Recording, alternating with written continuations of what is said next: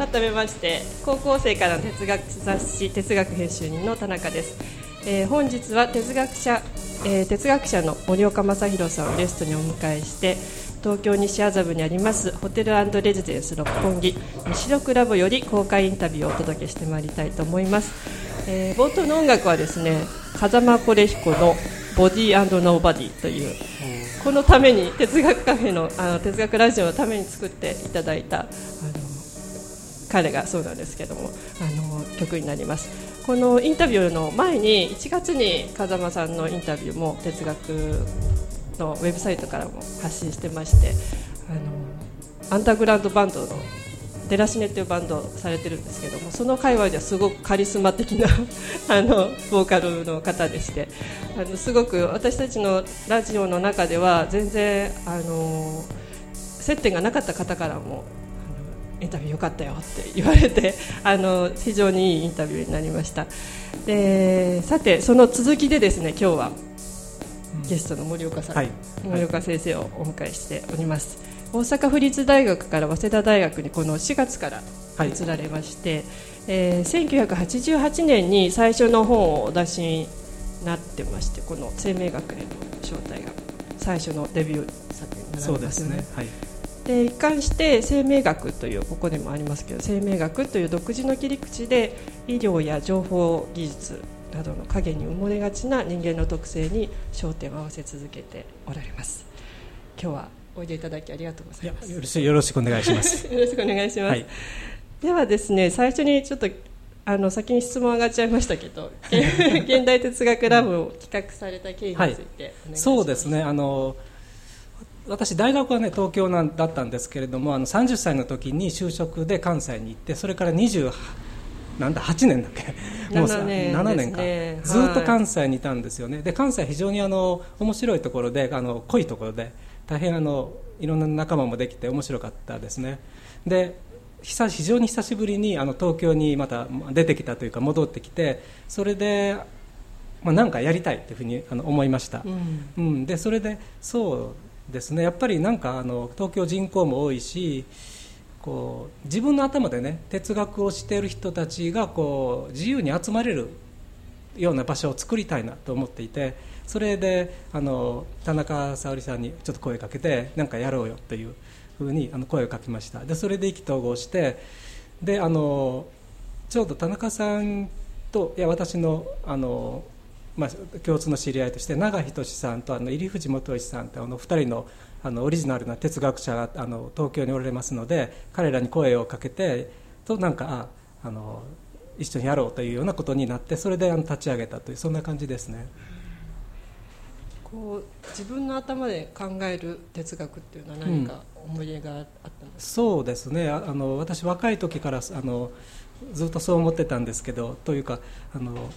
ね、哲学ってやっぱ自分で 自分の問題考えるんでしょうっていうことをずっと思っていたんですけれども私があの東大の文学部に入った時には大学でそういうことをあのむしろ、ね、やっちゃいけないような雰囲気があって、うん、まずカントを読みなさいみたいなねハイデガー読みなさいみたいなのがあって私はすごい反発して、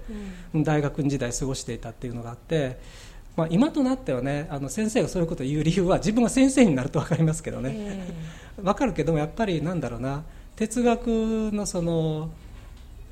中心的なやり方っていうのはやっぱ車にね右と左の車があるみたいなもんで左側は過去のものから学ぶ。右はやっぱり自分の頭で考えるっていうね。その2つが揃って初めてちゃんとした哲学だろうと思う。思うんですよね。やっぱり日本の今のアカデミズムっていうか大学の哲学教育ってまだまだね過去のものをちゃんと学ぶみたいなところに重心が置きすぎてるような気がやっぱりするんで、うん、そこはバランスの問題だとバランスの今そう思ってますね。バランスの問題で、それが一番いいんじゃないでしょうかね。うん、そうすると今例えば高校生で自分で、まあ、例えば事故の問題に興味を持ってますっていう方が先生にちょっと相談に来られたとして、どうアドバイスされます？いやそれはまずやっぱりどういう問題ですかってあなたが今心にある問題よね、やっぱそこの話から始めるでしょうね、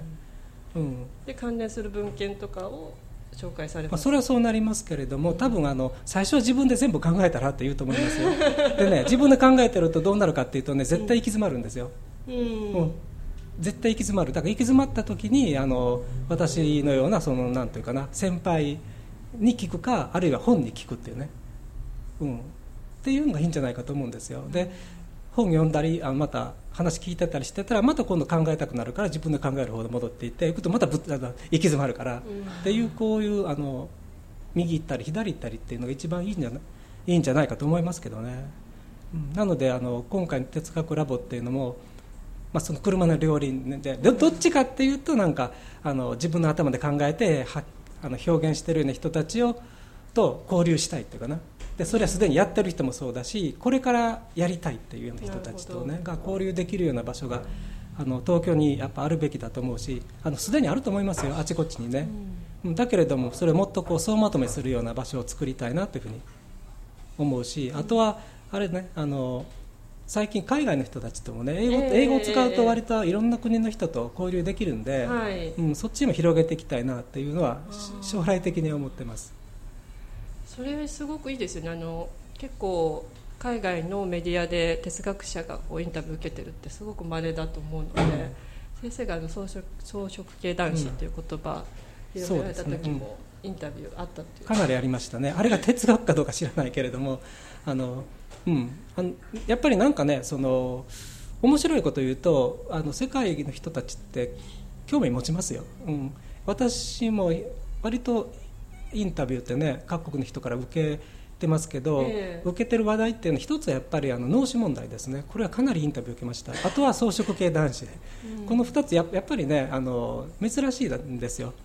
欧米から見ると、こういう話で盛り上がってるのはなぜみたいなね、うん、だから同じただそこは文化的な差異もあるけれどもあの広い意味での哲学についてもあの、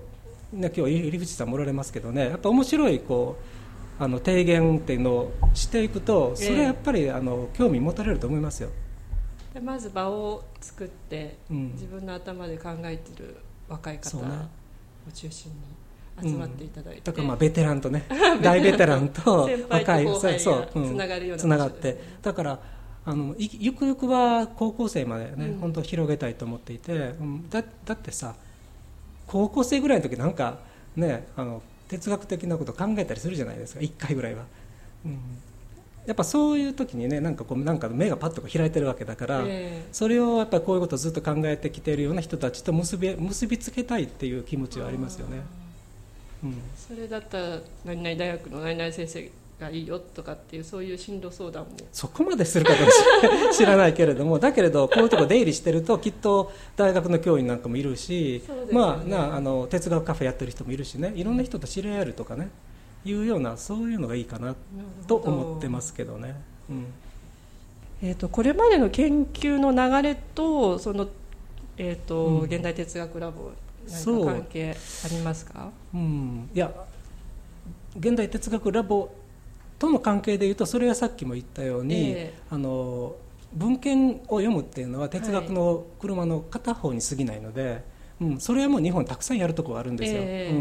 うん、お互いに研鑽するような場所たくさんありますからもう片方を作りたいっていうのが、まあ、自分のこれまでの研究の流れとこの場所のつながりって言えばそこに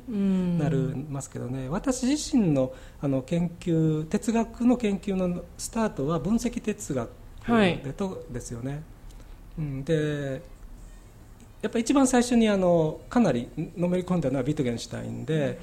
私の修士論文と博士あ博士論文は書かなかったけど博士の研究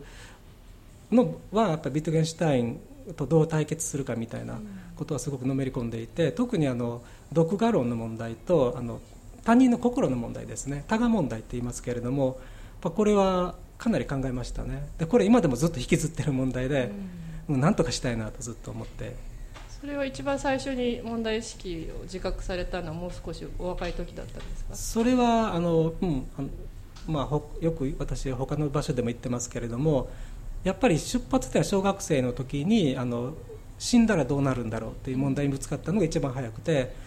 あれ面白いもんですよね。私が死んだらどうなるかっていう気が付いた瞬間に私は大事な人生を歩み始めた見たっていう感じがあるんですよね。だからそれまでがなんか幸福な時代で そこから苦難の時代が始まるみたいな、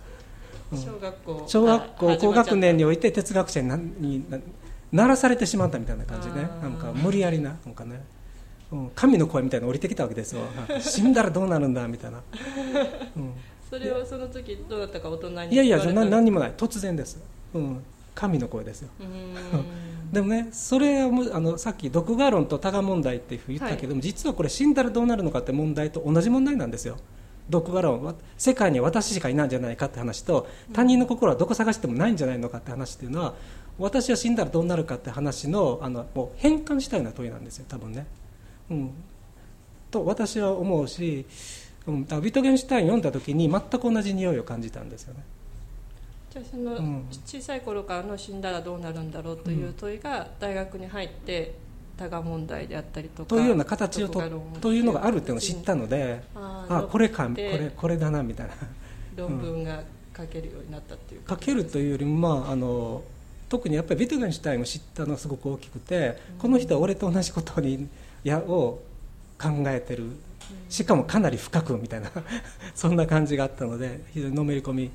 ましたよね、うん。で、修士論文のテーマもはそれです。あそれです。はいはい。その後で生命倫理学にそうですね。それはあの、うん、また別の話で私あの大学入った時は理系で物理学やりたかったんですよ、そこから文学部に変わったのでそこも不思議ですよね。えなんで？何があったのか。いやだからあのそのし死ぬとどうなるかとかね、はいはい宇宙はなぜあるのかっていうのを私は物理の言葉で解けると思っていたのであ物理最学に行った初にそう思ったそうそうそう。わけですねうん物理学で。そうあの、数学いや物理よりも数学で全部いけると思ってたんですよ。すごい直感ですねそれ。で大学入ったら全然違うじゃんみたいなのが分かったのでなるほど。もうやっぱやっぱこれ哲学かなみたいな。ああ、うん。うん1年生の途中ででも違うかなとそうで思われて。すね。ドロップアウトしましたからね。うーうん。ん、全然違うじゃんみたいな。でだけどそれで文学部行ったんだけれども、ええ。やっぱりその理系でずっといたので、はい。やっぱりこの科学技術の問題がすごく自分の中に興味があってで当時あの生命倫理倫理脳死問題とかね、ええ。そういうのがちょうど出てきてたのでやっぱり理系と文系の間っていうのか、ううん。の問題はやっぱりもうずっとこうあのこれ自分やらなきゃいかんのだろうなみたいな。のとあと当時はそういう問題をやってる学者がいなかったほとんどね。いても割とこう偉いおじいちゃんみたいな先生ばっかりでいなかったのであの20代で、まあ、私始めたんですけれども、ええ。あの始めると割とねあの雑誌に書いたりとかね論文とかエッセイをそういう場所がすぐあったので、うん。うんじゃあそっちやらなきゃっていうんでそれをやり始めたっていううん大学院の後期課程、まあ、博士課程に入った時にね。うんそれはじゃあ社会的な方の関そ心れもあった、それもありました。だからうん、あの大学院からの時は、あのビトゲンシュタインのような分析哲学の心の問題と、はいバイオエシックスっていう生命倫理の両方やってたって感じで感じですよね。で、社会的にはバイオエシックスの方しかこのなんかなそっちは社会的にはようななんですか？うん書く場所があったけども、ええ。分析哲学の方はどこも発表する場所がなかったというそういう感じでしたよね。2つその文章を書くことは続けられてたそれはそうで二す、ええそれはそうです。だから分析哲学の方はひたすらノートを書いてました。ノートって、うんノート書いてるだけみたいな。どこにも発表せずに。どこにも発表せずに。いやもちろんあの学会誌とかねええ。論文23本発表してますけど、まあ、それぐらいで、はい。うん脳死の問題と生命倫理学の問題の方うん。でその延長に生命学があったそうですね。やっぱりあの生命倫理のことやってて私がやっぱり最初にこうなんか引っかかったのはなんかみんな自分棚上げにしてね倫理の問題語ってるじゃんってすごくなんかおかしくおかしいと思っていて、うん、なんかこの社会にあのなんだろう倫理の問題があるとしたら社会の中にそういう問題があるわけでしょ？でもそう社会って俺たちが作ってるんじゃんって思いがあるわけということになんか気がつき始めて、ということは何か問題があってだから解決しなきゃいけないっていうところで倫理の生命倫理の問いって立ってるんだけれどもで問題があるってことはどういうことなんだって考えると我々自身がまずその問題を生み出してるんじゃないっていう話で。うん。というところはあんまりこう生命倫理学という学問の中ではそこがこう空白地帯になっている、うん。そう考えるとあのまず我々自身が日々の生活の中で問題を生み出してるっていうところをまず見た上ででどうするのっていうことを考えなきゃいけないっていうふうに思い始めたんですね。ある時から。するとあのやっぱりあ自分自分がやっぱ関与してるわけだから問題があるということ自体に。っぱ自分を棚上げにしないっていうところからスタートするしかないかなって思い出して、うん、それは生命倫理学はあんまりそういうふうなもんふうに問題設定をしないので、えー、あのまあ、当時私若かったこともあり生命学っていう別のパラダイムを立てるんだと言って書いたのがその本ですよね。これが29歳ですか？30、うん、まあ29か30ぐらいの時ですよね、うん、私いくつも今回本を読ませていただいたんですけどこれが一番好きでした、うん、ね若書きですよね。いやなんか、うん、魂入ってますね。魂入ってますね、うん、だだからね物書きはね第一作に向けて成長するっていうことを言ってる人がいるけどね。私多分そういう感じになっているんでしょうね、うん、っていう気はしますけどねでも先ほどその我々が問題を生み出しているとお話ありましたけど私の問題と我々が生み出す問題っていうのはまた違うんですか？その複数になった時の。いやつながってますよ。当然つながってるけれども、えー私の問題が我々私が生み出している問題っていうものがこう束ねられて我々が生み出す問題となるん、うん、なるんでだと思うんですよ。でも束ねるっていう時に圧力がまだ生じるわけでそうですよね。そこ気になりますよねいろんなものがさまざまな価値観とか欲望が絡まっていくのでえー、うん、でそれで問題が生じた上でそこからアカデミズムをスタートするわけではいこんな問題がありますよどうやって解きましょうかみたいな、ね、その手前の部分をねやっぱり見るっていうことはあの学問的な知というのは本当はしなきゃいけない、うん、しやってきた人はいっぱいいると思うんですけれども少なくとも私が当時あの読んでたようなあのバイオエシックスというね文献群はそういうとこ見てなかったと思う。なるほど、うん、と思いますよ。問題だなと感じられて新しい生活を提唱された、うん、そうですね。わかりました。えっとこの生命学への正体の本もすごく私面白く読ませていただいたんですけど、それ第2位は何かというとこれだったんです。それ意外ですね。そもそもだってその本存在を知られてないんじゃないですかあんまりね。そうです世の中に、うん、絶版ですよもうね。あもう手に入らない、うん、中古で私は買い求めた中古なら買いますけどね。あそうなんです、ね。うん、書店にはもう並んでないですよね。あ、これはですね「電脳福祉論」というタイトルなんですけれども先生のもともとのこう問題意識としては、えー、今から20年前なんですよね。ちょうどなので、うん、1994年出版、ね、94年ということは京都に移られる。そう移ったぐらいです。移ってちょいちょっとしたぐらい。なるほど。その年が私の年齢と同じだったんですね、あの先生がこの本を出された時が私の今の年齢と同じで。うん、で先生のこう偉い方々と対談されてる対談集なんですけどそのツッコミ方のこう若さが自分とかぶって。そこも面白かったんですね、であの受け止めてくださる方のこうあ対対談対談集なんですよ。そうです。ね、うん、ごめんなさい。私の、うん、いろんな方と。いろんな方と対談されてるんですけど、うん、えー、そうですね。で最後の橋爪先生ですね、橋爪大三郎先生ですね。今今も東京工業大学にもう体感されましたね。体感されてますか、はい、とお話しされているのが電脳福祉社会の行方っていうことであの情報化社会であるとか技術発展が進むと障害者と、えー、健常者っていうこう区別がなくなるんじゃないかっていうのが先生のもともとのあの森岡先生のもともとのあの問題意識でそれを20年前にまあ、多分これから20年経てばそういうふうな社会になっていくだろうと。あの何か身体的に不自由な場所があったら技術でそこを保障してあの知的に何か足りないところがあったらそこも増強されて。でそういうふうな対象として障害者っていうのがいたとしたら障害者がもうその先端技術を背負って立つような存在になっていくんじゃないかっていう問題意識で書かれてます。そうですね。合ってます、うん大体入ってます。あのね、というのはあの、はい、当時あの福祉の問社会福祉の問題って当然当時からあのすごくみんな注目してて議論してたんですけれども、えー、この本のある意味ユニークだったのは、えー、そのテクノロジーというものがあの解決しちゃう問題と、うん、テクノロジーがさらに生み出しちゃう問題っていうのは多分両方あって、うんうんうん、それを見てみたいっていうのがあったったのともう一つはあのテクノロジーがあの高齢者や身体障害の方たちと接続することによってむしろ健常者よりも高齢者や身体障害者たちの方が文明の最先端に立つんじゃないかっていう見通しが当時あってそれをぶつけてるんですねいろんな方々に。だから面白いですね、うん、いやあのうん、うん。だからまあこう褒めて言えば早すぎたみたいな。で今絶版みたいな。あの、うん、そうですよね。こういうロボット社会における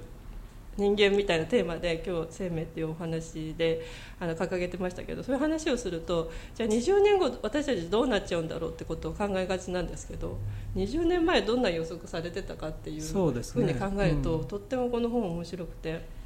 あの結構対立してるんですよね橋爪先生と、そうです森岡先生の論点が対立している箇所があるのでそこをちょっとご紹介したい。その前にあの94年ってねどんな時代だったのかっていうのがあってアニメの広角機動隊が、えー、あの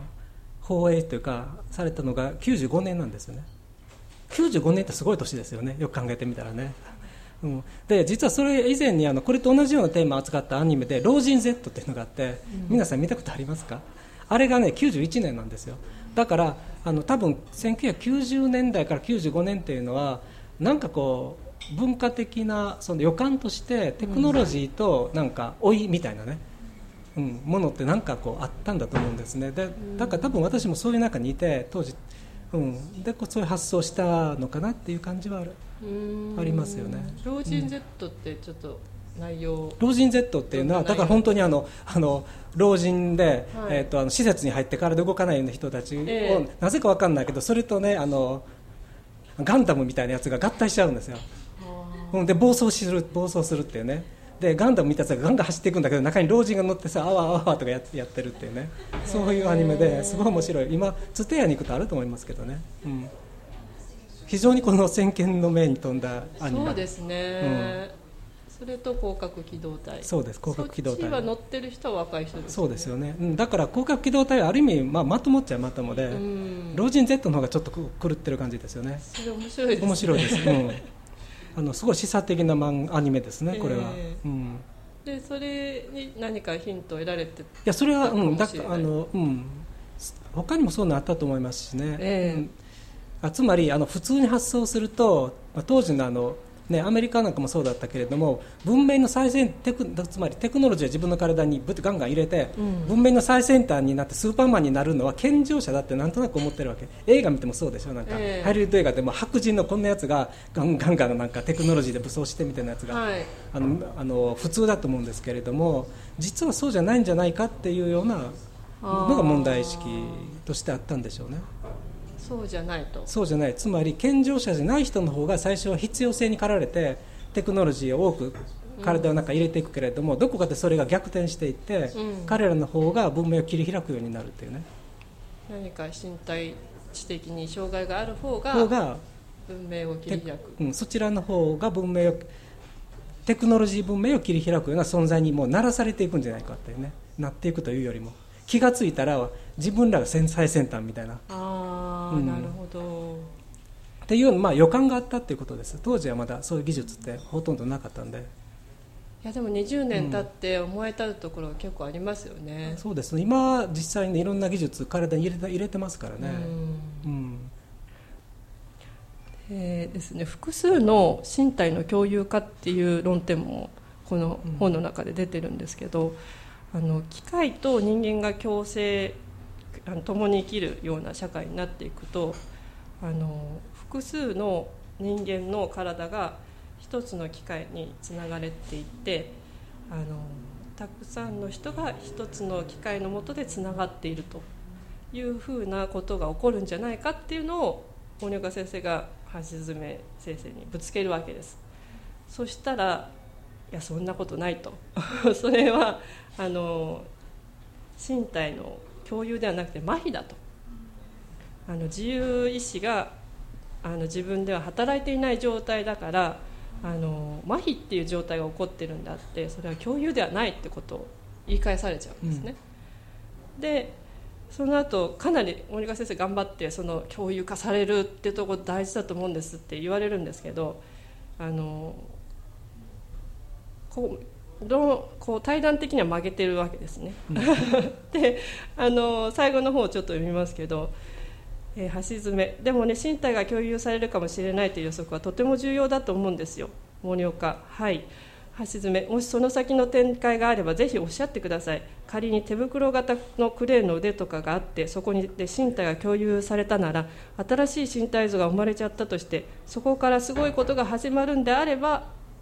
森岡うんそう言われるとしかしこれってすごく大事なことなんじゃないかなって感じはあるんですよね。うーんって言って言葉はつながってないところで終わってるんですね、何かこのここの感じがすごく気になったんですけど、うん何にこだわってらっしゃって今どういう形で問題が進化されてるかっていうところをお聞かせいただけますか、うん、あの今日この話ちょっとして皆さんの反応も聞きたいなと思ったんだけれども、えー、ですよねあの橋爪さんとねあのこう対談を当時やったわけですね。でその時に橋爪さんにこう、ま、負けちゃうんだけどもでその議論はずっと私こだわっていてあそこであの思考実験を橋爪さんとやったんですね。それはどういうのかというとあの、まあ、私から問題提起として将来人間の体が機械とこうくっつくようになっていくと、うん、広角機動隊みたいにガシャッとかで入れちゃうとかねなんかこういうのね。するとどうなるかっていうといろんあのいろんな人間が一つのなんか大きな身体みたいなやつを共有するようなことが起きるんじゃないですかみたいなことを漠然と言ったんですよね。それと橋爪さんはそんなことはないっていうわけ。でそこで、えーと、私が出した思考実験っていうのはここにねあの真ん中に大きなあのクレーンクレーンってパワーショベルみたいなこんな動くやつがあるでしょ。なんかこうあって土すくったりするね。クレーンの腕腕がこうニョキッとこうあるとしますと。でそれのコントローラーをねが私のところにあるとしますよね。私がそのコントローラーでこうやってやったらクレーンが私の自由自在に右行ったり左行ったりこう動きますね、うんところでそのクレーンのコントローラー実は私だけではなくてこのテーブル前に10人ぐらい人がいるとして全員が同じコントローラーを持ってて途中で信号が合体してクレーンの腕につながってたらどうなるのかっていう思考実験をしたんですよ。で私が思ったのは私が例えばクレーンの腕を上げろってやったら上がるかもしれないけれども残りの8人ぐらいが下げろってやってたら下がるわけですよね、うん、でこれやってるとどうなのかっていうと私がこう上げろ上げろって言うと下がったり横に行ったりするけどたまに上げろって時上がる時があってその時お動いたじゃないかっていうふうに思うようになると。だだからそういうなんかあのだからやっぱりそうたまに動くから思ったようにね。その意味では非常に扱いづらいけれども私の身体の延長部分としてクレーンの腕っていうのを捉えられるんじゃないかっていうふうに私は考えて、それみんな10人それぞれにとってもそうだろうと。ある時は思うように動くけれどもある時は全然動かないような身体をみんなで10人で共有したことになるんじゃないかっていう問うたんだけど、うん、橋爪先生はそれは絶対違うと。なぜかというと上がろう上げろと言った時には上がらないとかね腕がね下がるっていうのはこれはね麻痺だっていうわけですよ、うん、もしかったら自分の体で上げようと思って動かないとか下がったりしたらこれまあ下がったらどうか分かんないけど動かなかったら麻痺してると感じるでしょうと橋爪さんが言うわけね、うん、だからこれは身体の共有ではありえなくて単に麻痺っていうことが起きてるだけですよって彼は言って私はうまいことがあの答えられなかったんですね、うん、ただねその時いろんないろいろあの当時も私も答え頑張って答えようとはしててその時にあの私が何をどういうふうにそれを言おうかと思なったかっていうと一つはねこういうことなんですよ。つまり橋爪さんはだから身体だって言うけど外部の、ね、クレーンがねあって言っても麻痺ですよって言うんだけどもだってよく考えてみたら我々の身体だってこの肉体だって結構麻痺してるじゃないですかって私は思うわけでだって耳とか動かせないもんだって。そうでしょ？ほら麻痺してますじゃないです。つまり我々の身体っていうのは通常の状態で結構な部分が麻痺してる。で少ない部分が動くだけなんじゃないかってね自由自在に、うん、なので麻痺しているから身体じゃないっていうふうにもし言うんだったらね我々のこの肉って私の肉体だってこれは身体じゃないことになっちゃうんじゃないかっていうようなことを当時した足らずに言おうとしてたよね、うん、うん、それが一つと、はい、もう一つは当時こんなことも私は言ってて例えばあの自動車があってそのじなんかで10人ぐらい乗ってるんだけどそのなんかお尻の辺りから私根が生えててその自動車のなんかエンジンかななんか分かんないけどそのエネルギーのあるところへこうつながってるわけですよね。それでこう車が動いてるっていうことがあった時にで隣に乗ってる人もお尻からなんか根が生えててそのなんか車のえどっかどっかつながっててそこからエネルギーをもらってあの生きてるような状態だとした場合に車に乗って根が生えて車とくっついてる人たちっていうのはその車という大きな身体を共有した上でみんなで走ってることになるんじゃないですかみたいなことを言言ったんだけどそれも橋爪さんにダメって言われちゃってそれはあの単にねあのそれはちょうど我々はねだって太陽があるから生きてるでしょ？いろんな意味で、ね、太陽があるから植物が生きてるしそれを食べて生きてるから我々は全部太陽に依存してると。それと同じことだっていうわけですよ。つまり我々が生きる時に太陽という熱源に依存してると同じことがもしあのお尻が車にくっついているような場合でもね。と同じような意味で我々はそこに乗ってる10人は車に依存してるだけだから身体とは言えないと。もしそれを身体と言うんだったら太陽は我々の身体だってことになるからおかしいって橋爪さんは言うわけ。依存してるから身体だって言っちゃうと太陽だって依存してるから人類は太陽は身体になっちゃうからダメって橋爪さんに言われてそれもうん困ったなみたいな感じだったね。もう一つは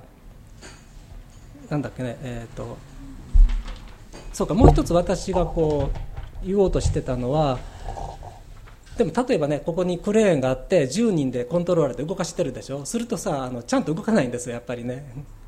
7回に1回ぐらいしかちゃんと思う方向動かない。でもそれをね3日4日とかずっと続けてると何が起きるかっていうと多分だんだんそういうあのクレーンの動きに慣れてきてたまにしか動かないクレーンの動きに慣れてきて逆にあの我々私の脳の方がクレーンの動きによって逆に調教されるんじゃないのかってことを言ってるね。とその中で、うん、調教されて脳の方がなんか不自由なクレーンでいいやみたいなふうな脳になっちゃって全然だからもう不自由さは逆に感じなくなる。こんなもんだろうっていう、うん、というふうにつまり、えーと、脳がクレーンを自由にするんじゃなくて脳がクレーンによって逆に調教されるっていうことが続いていってそれに慣れちゃえば10人がみんなが不自由なクレーンを共有したっていう意識になれるんじゃないのかっていうようなことを私は言ってそれに橋爪さん多分答えてないと思う対談ではね。うん、で今読み返してみて私忘れてたんですけどそういうような議論をしたの。を、あの結構あの今の3つの論ってすごいそれあの別に面白いです、ね、面白いし橋爪さんに負けてるような気がしてたけど実は負けてないんじゃないかって。20年後で今思ってるんですけどね。この辺もちょっと皆さんの意見後で聞きたいところだけど。そうですね、うん、あのだからでもこの話ってね多分あのこれからいや現時点でもうあちこちでこういうこと起きてる可能性があるとのとあとは今後こういう問題というのがなんかこう問題として、えっと、我々が社会のあちこちで多くの人が意識し始めるんじゃないかなっていうのは、まあ、漠然とね今思ってるところで、うん、さらにこうあのこの対談の今日のねこうインタビューのためにいろいろ考えてみたんだけどもいろいろ思うことがあってそれもちょっとね続けて紹介しちゃいますけども、うん、まずねあのどこつまりなんだろうこう機械とかをこう接続した場合にどこからどこまでが自分の身体かっていう話はこれはあのこのこの話だけだったらこれはある意味 20, 20世紀の哲学でもけりはついてて、はい、つまりどこからどこまでが身体かっていうのは決められないっていうのがあの現象学のあの、まあ、一つの結論だと思うんですよだから義手はこの辺からビヨーンとか出てあのジジコって動いた時にあの義手の先っちょのつむあの指っていうのは自分の身体の一部ですがどうどどうですか？って言った場合に、うん、それ一部とも言えるしそうでないとも言える。どっちでも構わないっていうね、うん、っていうあのそういうことだったと思います。ですからまずそその問題っていうのはそれだけの問題だったらそれある意味哲学的には、まあ、あまり今となっては大した問題ではなくて実際今ね遠隔手術とかやってるわけですよインターネット介してるかとしてないけど専用線を介してあの全然違うところのあのロボットアームを動かして手術するってやってるわけですよね、うんうん、そうしたらその医者の身になり替えてみればその手術してる指先はもう自分の身体に決まってるわけで、内的に捉えればねそれはもう答えが出てる、うん、うん。そういう場合は身体の一部になってるわけですよ、はい。うん、これはもう OK なんだけどその先の問題っていうのは結構いろいろあるなとこう思思うんですけどね、はい、それがね一つ思ったのはあの、うん、これちょっと私まだイメージでしか言えないんですけどもさっきのクレーンの例というのは我々が10人いてさそれぞれここに体はあるんだけどコントローラーで自分の体の外側にある一つのあのクレーンのロボットアームを共有身体として共有するっていうことがあるあるじゃないですかって話ですよね、うん、もうちょっと考えるとねあの多分そういうあの自分の体がロボットやインターネットとかにどんどん接続していくことが普通になった状態になると問題設定が今度はこの変わるんじゃないかっていう気がしててそれはむしろ今言ったみたいにその私の身体っていうものそのものが内側から生きられた時にあのいくらでも拡張し得るわけですよね、ですると身体じゃなくて心も拡張し得る。するとどうなるかっていうと私の体や心の中にいろんな人が入ってくるっていうね、うん、そういう話になってくるような気がするんですよ、うん、だから外側にあるものを共有するっていう段階も超えちゃって私の中にあのあなたの腕が入ってきてるとかね、うん、私の心の中にあなたの心が入ってきてるっていうことをどうすればいいのかっていう問題が新たに起きるような気が、うん、つまり最初から拡張されてるわけだから例えばそのロボ今のロボットアームの例でもいいんですよ、えー、あのでもそれの認識の仕方が変わってくるような気がするのはロボットアームっていうのは私の身体の拡張なんだけども私が上って言った時に上って思ってやった時にロボットアームが下がるとした場合に、うん、そこは私の身体なんだから私の身体の内部に誰かが下げるっていうことをさせたわけでしょ、はい、と私の中に他者が入ってきてるじゃないですか。こうその時に自分の感覚として、うん、あれ間違えたって思うのか、うん、あ下げるでいいって思うか、うん、なんかいろいろ反応がありそうですよね。むしろあの下げるってことが起きた時にそこに私の中へ他人が入ってきたって思うんじゃないかな。うん。つまり今まではね私の内部っていうのは私費的なものって言われててプライベートでね、はい、閉ざされた私の秘密の場所っていうのが捉え方だと思うけどこれからそれがどんどん崩れていって、うん、私の秘密の場所に他人がどんどん土足で上がってくるっていうようなそういうようなあの身体感覚やあの心の感覚というものになっていくような次元がいつか来るんじゃないのかっていうのを今私はそんなふうに一つはね思ってますね。そこに意識通信って本があるけれども、はい、それも絶版ですけどね。あの、うん、まあ、まあいいや。あの書店の方今おられるかもしれないけれども この絶版なんとかしろよみたいな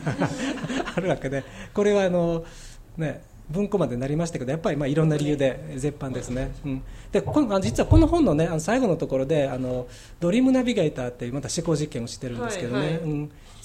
やっぱりその辺り私昔から興味があるわけあるんですよ。つまりあのネット社会みたいなものが極限まで進んでいったらどうなるかっていうと私の中に他人が入ってくるっていうね。そしてその入ってくるのもあの意識的意識できる場所に入ってくるっていう場合と私の無意識の世界に他人の無意識が入ってくるっていうそういうことが起きるんじゃないないのかっていう話になるんだ最後の方はね。うん、でなんかあの昨日ね漫画ですか？はいはいはい。漫画でも「デモクラティア」っていう漫画最近朝日新聞でも取り上げてご覧になった方もいらっしゃるかもしれないんですけどあのその漫画の設定は一つの女性のヒューマノイドが、えー、大学の工学部の学生2人で作られてでそれをあの多数決で選ばれた意思をそのあのロボットが反映して手を挙げるとかあの蹴っ飛ばすとかあの歩いてどこどこに行くとかっていうのをあと喋ることもできてそういうのをやっていくんですけどその操縦者が3000人ぐらいに増えていくわけですね、ででもなんかあの時々こう失敗することもあるんですよ。何かそのロボットにさせてしまったことでそのロボットと関わった人を死なせてしまったりとかして。でそういう時に誰が責任取んだ3000人の中でって話になってきてでその中で、まあ、最初は匿名なんですけれども名前がこうある時さらされたり自分からこう私はこういうものですって名乗ったりしてそこでこう3000人がこうロボットの動きとその動いた先の責任をめぐってすごく対話するんですけどその話がなんか森岡先生で原作者なのかなと思ったぐらいにこの天皇福祉郎のその橋爪太夫さんの話とすごく関係してるなってうん、その漫画まだはあの読んでないのであの、いずれ読みたいと思います。それをそれをお聞きするとね、えー、あの私が「意識通信」という本で書いた「ドリームナビゲーター」とよく似てるますよね、えー、ただ違うのは意識通信でいうドリームナビゲーターというのは、うん、そのあのロボットを人間がやるっていう発想になってるんですよ。そうですよね、うん、そこが違います、ね、そこは違う。だからでもそれ人間がやれやれなきゃいけんそれやるやるやるんだけどもやることによってその人間がもう人間じゃないものにねもうあのならざるを得ないんじゃないのかみたいなことをその本の最後ではなんか予言してるんでしょうかね。えー、うん。なんかでもあのどうどうなんですかね。この辺の話もすごく面白いと思うけれども、まあ、一つでもまあはい思うのはさっき言ったように、あの身体心の拡張っていうのはこれはマクルーハンも言ってることでね、はい。そうじゃなくてこう、うん、他人が入ってくるっていうね、えーそういうリアリティのっていうものの次元にもう行くんじゃないのかっていうのはやっぱり一つ今思うことですかね。最初の橋爪先生がこういや違いますよっておっしゃってるところの論点っていうのが人間は随意運動で動いてますっていうのがすごくうん。強い論点として出されていて、うん。で随意運動で動く範囲の境界が自分の身体なんですよと、うん。でそれが叶わないところは麻痺なんですよ。そのうん。随意運動の。うん対対が人間として、でその2つでしか説明されてないんですけど、うん。そこでこうまた違うベクトルでいやこっちもあるでしょっていうふうに鬼岡そうで先生はね提示だからされてる当時ねそれをはじめさんにちゃんとうまく言えなかったね、ええうんあの人ってすごい早口で論理転換早いから追いつかないんだ。よねなんかねあのはじめさんがそのなんか一番一番すごかった時代っていうのはね、ええ。うん、追いつけない。もう大変だったんだ。けど今となってもっといろいろ言えるんだけどね。こっちもスキルが増してきたり、ね。いろいろ言えますけど。やっぱり今の点ですよね。つまりやっぱ橋爪あのこの対談に現れている橋爪さんのあの身体感っていうのはやっぱりあの操縦可能なものが身体の標準形であって操縦不可能なものは麻痺だって捉える。その身体感自自体になんかあのかなり大きな問題があるんじゃないのかと私はやっぱり思いますよね。疑ってるんだってことが多分伝わってなかった。なかったんでしょうかね。うん、でねあのそうやって考えてみると例えばわ我々の身体だってそうで、ええ。なんか内臓の感覚ってあるじゃないですか。内臓感覚みたいなやつってね。あれ我々内臓感覚コントロールできませんよ。できないんだけれどもなんかこう内臓的な感覚とかあるいはなんかこうふつふつと喜び喜びが湧いてくるみたいな、うん。あのふつふつ感みたいなやつもコントロール不可能なんだけれども、はい。あれって結構我々があ体持ってるな身体を持ってるなっていう思う時の大事なとこだと思うんだよね。何か湧き上がってくるみたいな、うん、とかなんかこう今日は調子が出ないとかね。腹に力が入らないみたいなやつってあ絶対あって実は我々はそういうものの上で生きているってことが実は身体を持っていることのかなり大きな意味な意味なんですよ、うん、でそういうふうに考えるとあの随意に動くことを標準に設定するような身体感っていうのはやっぱりどっか決定的に間違っていると。うんでそうやって考えるとあのよくねあの言いますけど身体の声を聞くみたいな言い方ってあるじゃないですか、うん、体の声を聞くとかね。み体の声に耳を澄ませるみたいな言い方ってあるんだけれどもこれってもちろん詩的なねポエティックな言い方なんだけれども単にねそういうことだけではなくってそのなんだろうな。我々は身体を持っているっていうこと時の大きなあの私と私の体との関係として耳を澄ませるみたいな関係って絶対あると思うんですよ、うん。うん。そういう面がそのどうなるのか。つまりあの機械とか人工知能とかネットワークと我々が接続されていくときにね体の声を聞くっていう我々の持っている能力っていうか作法っていうのはどうなるのかっていうことをちょっと考えてみるとなんかねバーッと接続されて身体心広がるでしょ？すると今日の世界の声を聞くみたいな話になるのかなとか思うんだよね。うん、なんかこうつまり身体がガーッと広がってあのネットの世界みたいなやつが私にこうくくっついてるとか、うん、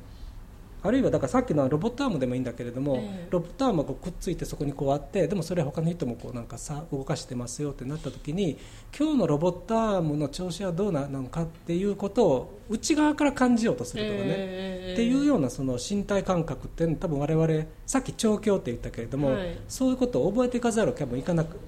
覚えていかざるを得なくなってするとそれはもっともっと広がるわけだから、は今日のインターネット世界の調子はどうかなみたいなこう内側からこう感じるとかね、うん。ちょっと今日曇ってるなとかね。なんか今日はよく晴れてるぞみたいなインターネットの世界がね、うん、だってこれからそういうとこから情報が生にこう入ってきてそれは私の一部になっていくわけでしょ、えするとその体の声を聞くということは必ずしもこの肉体の内側の声だけではなくて肉体の外側の声も内側から聞くみたいなね、ーうん。うん、そういうようなことっていうのもしていかざるを得ないんじゃないのかなというような気がしてそこで聞いた時にさっき言ったけどもそこにいろんな人の声がこう聞こえるわけですよ。多分自分だけでもなく、ね、つながってるとね、うん、でそれがどうどうなのか。暴力的な声もあるだろうしね。どうなのかでも逆に考えてみると今だって私の体の中でえらい暴力的な声とかもあるわけでお腹痛くなったらそれ嫌嫌じゃないですか。お腹痛くうわ痛いみたいな。だからそういう声聞くことってあるわけでしょ。で、はい、聞いてたりするわけですよね、はいはい、つまりだからあのさっきつまり拡張すると他人の声がいっぱい入ってくるよって、他人の存在が自分の中入ってくるよって言ったけどすでにそれは起きてるわけで、うん、今の段階で、うん、っていうようなことをもっとこうよく考えるようになりますね、うん、考えていかなきゃいけなくなるのかなとも思いますけどね。きのその随運動と麻痺っていうその2つのベクトルと、何か自分が体に起こっていることを感じるっていうものって違うものですよね。違うものだけで両方だ。つまりあのど両方あって初めて我々は身体っていうものを、うん、あのなんかこう身体を持ってるってそういうことだと思うんですよ。もしね随運動だけのだけになっちゃったら多分我々身体っていうもの分からなくなると思うね、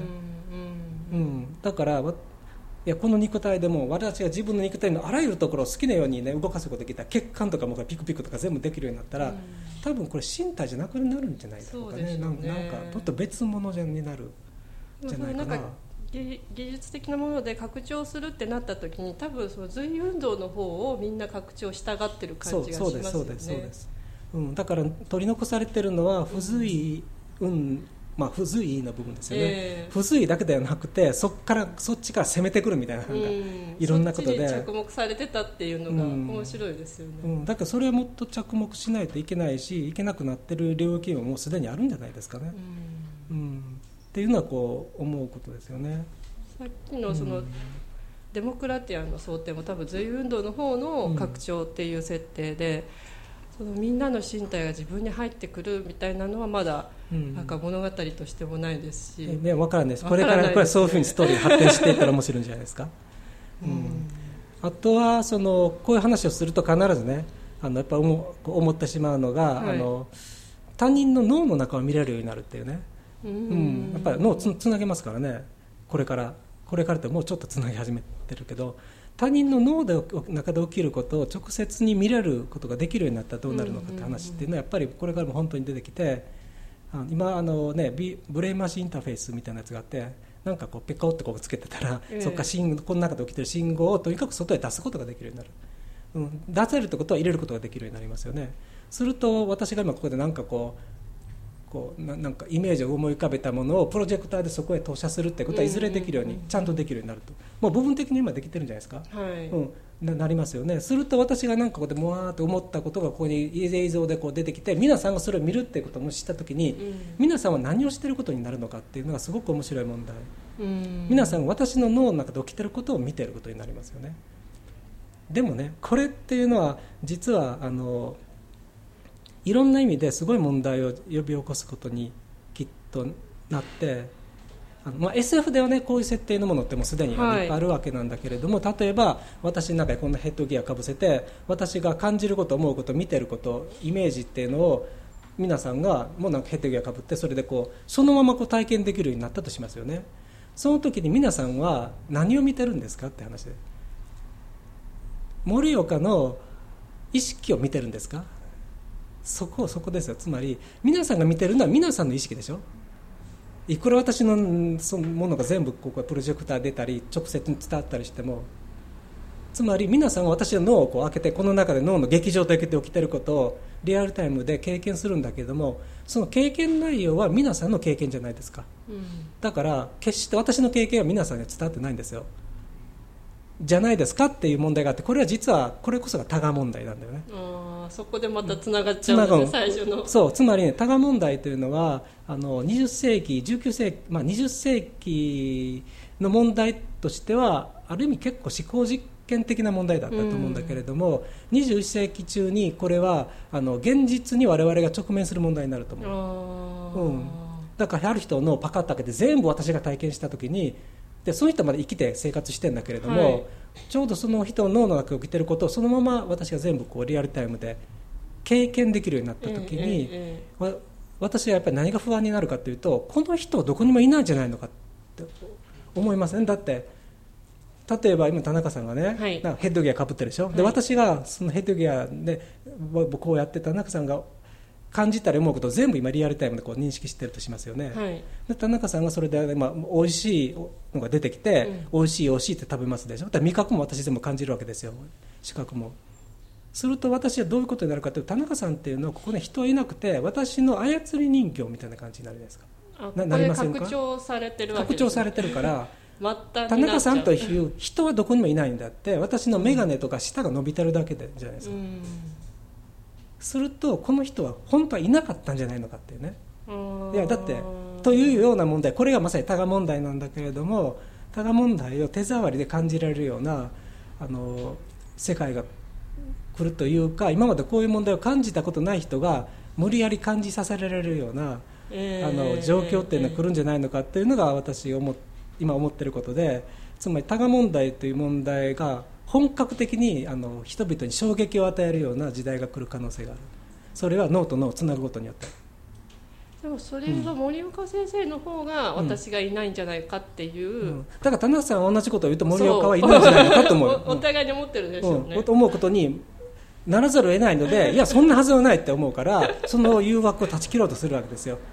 私はこの人の内的世界を全部経験できるけれども、うん、この人はそれにもかかわらずいるんだって言いたくなるじゃないですか、はいはい、いやそれ言えなかったら世界は全部それこそどこがあるんでね。私しかいないような気がするから怖いから、でも全部経験できるのにそれでもこの人がいるとはどういうことかっていうのはなかなか難しい問題ですよ。うん、教会がなくなって共有されて、うん、拡張された身体になると、うん自我っていうつまり今まではあの脳の中は私費的な部分である、はい、っていうところは担保してたんですよ、えー、ここになんか私の知らない人がいるっていうこと、えー、その姿勢がパカッと開かれてテクノロジーでオープンにされていった時に、それでもここに人がいるっていうことはすごく難しくなると思う。あのそれをな自分で納得しながら生きるっていうことが。でも先生のこう脳死の人のような人感だと別にそれでも人はいるってことになりませんか、そこが面白い問題だね。だからあのそういうふうに考えるつまり私の脳死論では脳死って脳の中はもう死んでるわけだから機能してないね。何もないんだけれどもここにああうちの息子がいるみたいな世界があるわけだ現にね、うん、でそこで問題になってる問題というのがあってそこで問題になってるのはここにうちの息子がいるここに人がいるっていう時の人とは何かっていうことは実は鋭く問われてるんです。実は脳脳死の現場っていうのはね。それと同じことが私が生身の場合でも脳死じゃないけれども脳をつないだ場合に 全部わかるけれどもここにそれでは100%救いきれない人がいるみたいなことがどうやって担保されるかみたいな話っていうのが起きてくる気がそうです、ね、気がするすると思いますよ。これは新たな世界、ね、新しい状況かなとは思,、思ったり。でも今今今から話しながら思ったんだけど、はい、そうテクノロジー自分に向けたらどうなんだろうね。なんかさ 私が思ったり感じたりしてることを一回全部こうここでプロジェクションしてこうなってそれを私が見てるっていう状況で見たら何を 何なんだろうと。タイムラグがあるだけなんい？やでもそのタイムラグなんか認知できないぐらいには早くさせることできるでしょ？もう超越論的自我ってこういうのカントが考えてるのいやなんかそれはちょっと今思ったね。なんか、えー、あの私なんだろうね。内側から体験することと外側から体験することが同時に内側から体験することができるようになったらどうなるのかって話も面白いかもね、うん、いやこの辺り結構あの哲学の出番じゃないですかみたいな感じがするねなんかね。もう一つ思うのはねこれは、はい、えっと、またちょっと話が違うけども、はい、あの BMI だからあのうん、他人の脳の中が分かるようになってきたらっていうことは衝撃的ですよねって話を、まあ、ちょっとしたけど逆に考えるとこれ全然衝撃じゃない可能性があってというのはこれは私の説なんだけれどもあの絵画ってあるでしょ？え、はい、エボ・アブライトゴッホの絵があるじゃないですか。こうゴッホの糸杉みたいなやつがあるでしょ？あれ我々見ておおとか思う思いますよね。私あれね何を見てるんだろうということをいつも思ってて、うん、ゴッホの糸杉を見てああ感動するわ。私は感動しますけど感動するわけですよ。その時に私がは杉を見て感動してるわけじゃないないんです多分。ゴッホが杉っていうものをこんな風に見てることに感動してるんですよ、うん、糸杉すごいでしょ？みんな知ってるんですよ。こんなんですよ杉はね。空がこんなぐるぐる回ってるしね。あれに感動してるわけ。つまり私がゴッホの糸杉を見て感動するのは杉が美しいから感動してるのではなくてゴッホという人が杉をあのように見てることを私が見て感動してるわけ、うん、ということはゴッホの脳に感動してるんだというのは私の説なんですよ。うん、つまり糸杉を見てなぜ感動するかというと我々はゴッホの脳を見てる。脳に感動してる。って考えると今言ったこれと同じじゃない。だから私が